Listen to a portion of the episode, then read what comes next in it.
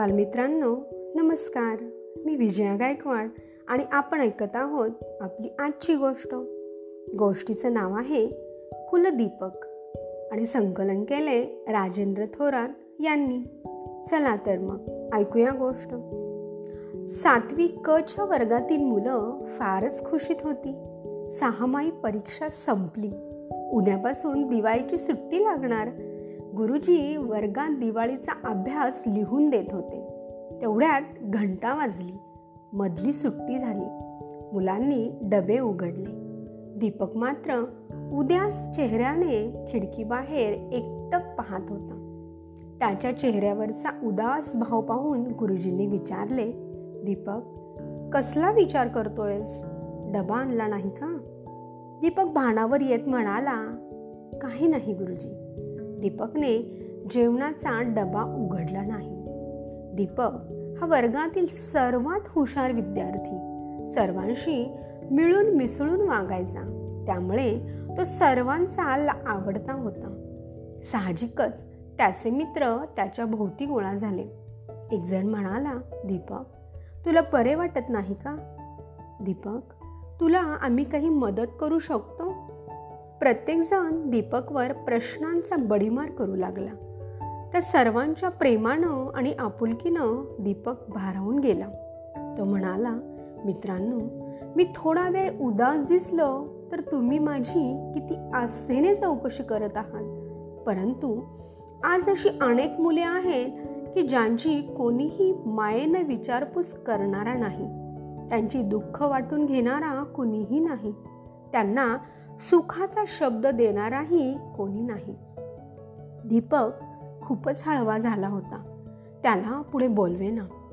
दीपक तुझ्या मनात काय आहे ते स्पष्ट सांग. आम्ही तुला वाटेल ती मदत करायला तयार आहोत. काय मित्रांनो? एकजण म्हणाल त्यावर सगळे म्हटले हो हो.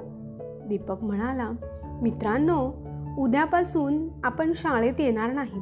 प्रत्येकजण दिवाळीला मौज मजा करणार. कुणी गावी जाण्याचीही तयारी करतील. सुट्टीत आपण नवे कपडे घालू फटाके उडवू फराळाचे गोडधोड पदार्थ खाऊ.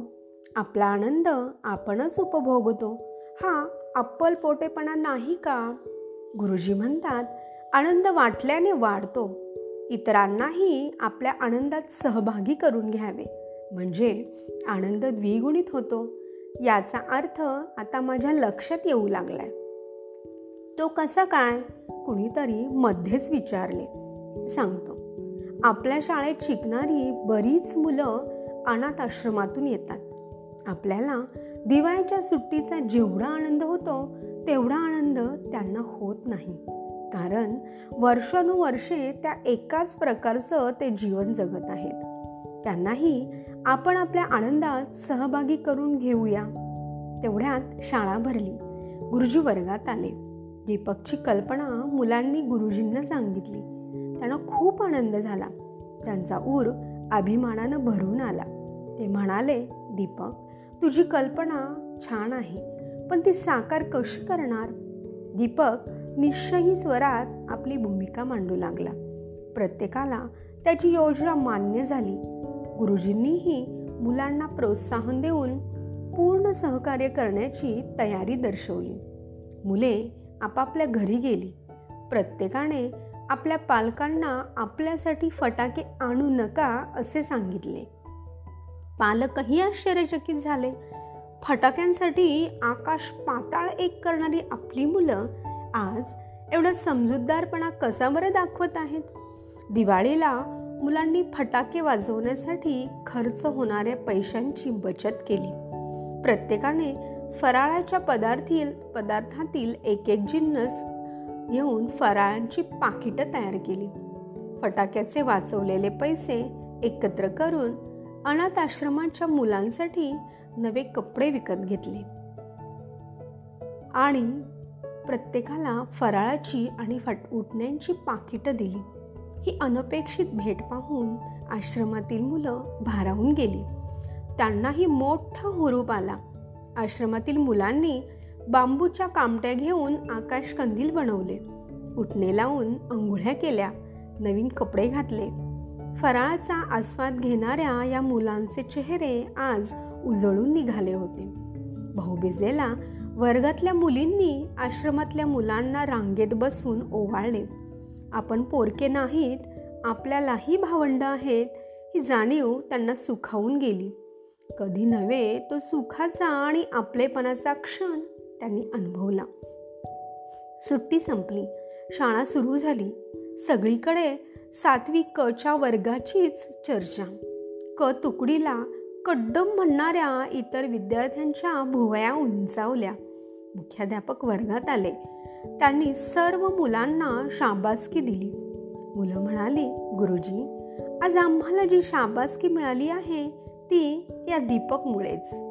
त्यानेच ही कल्पना मांडली आणि कृतीतही आणून दाखवली. मुख्याध्यापकांनी एका मोठ्या समारंभात दीपकचे आणि त्याच्या वर्गातील मुलांचे तोंड भरून कौतुक केले. आपल्या भाषणात ते म्हणाले मुलांनो जो दुसऱ्याच्या सुखाचा विचार करतो तोच खरा सुशिक्षित असतो. एकमेकांना वाटून खाणं ही आपली संस्कृती आहे. आज या मुलांनी दिवाळीच्या सणाची फक्त परंपरा पालन न करता संस्कृतीचंही रक्षण केले ही आपल्याला अभिमानाची गोष्ट आहे. शाळेने दीपकचा आणि त्याच्या आईवडिलांचाही सत्कार केला. दीपकला जवळ घेत आई म्हणाली बाळ तू आज सर्वांसाठी एक आदर्श निर्माण केलास. तू नुसताच दीपक नाहीस तर कुलदीपक आहेस. तर बालमित्रांनो अशी होती ही दीपकची गोष्ट. यातून आपल्यालाही हाच बोध मिळतो की आपणही कोणासाठी छोटीशी गोष्ट केली तर त्याच्या चेहऱ्यावरचा आनंद आपल्याला खूप मोठा समाधान देऊन जातो. हो ना? धन्यवाद.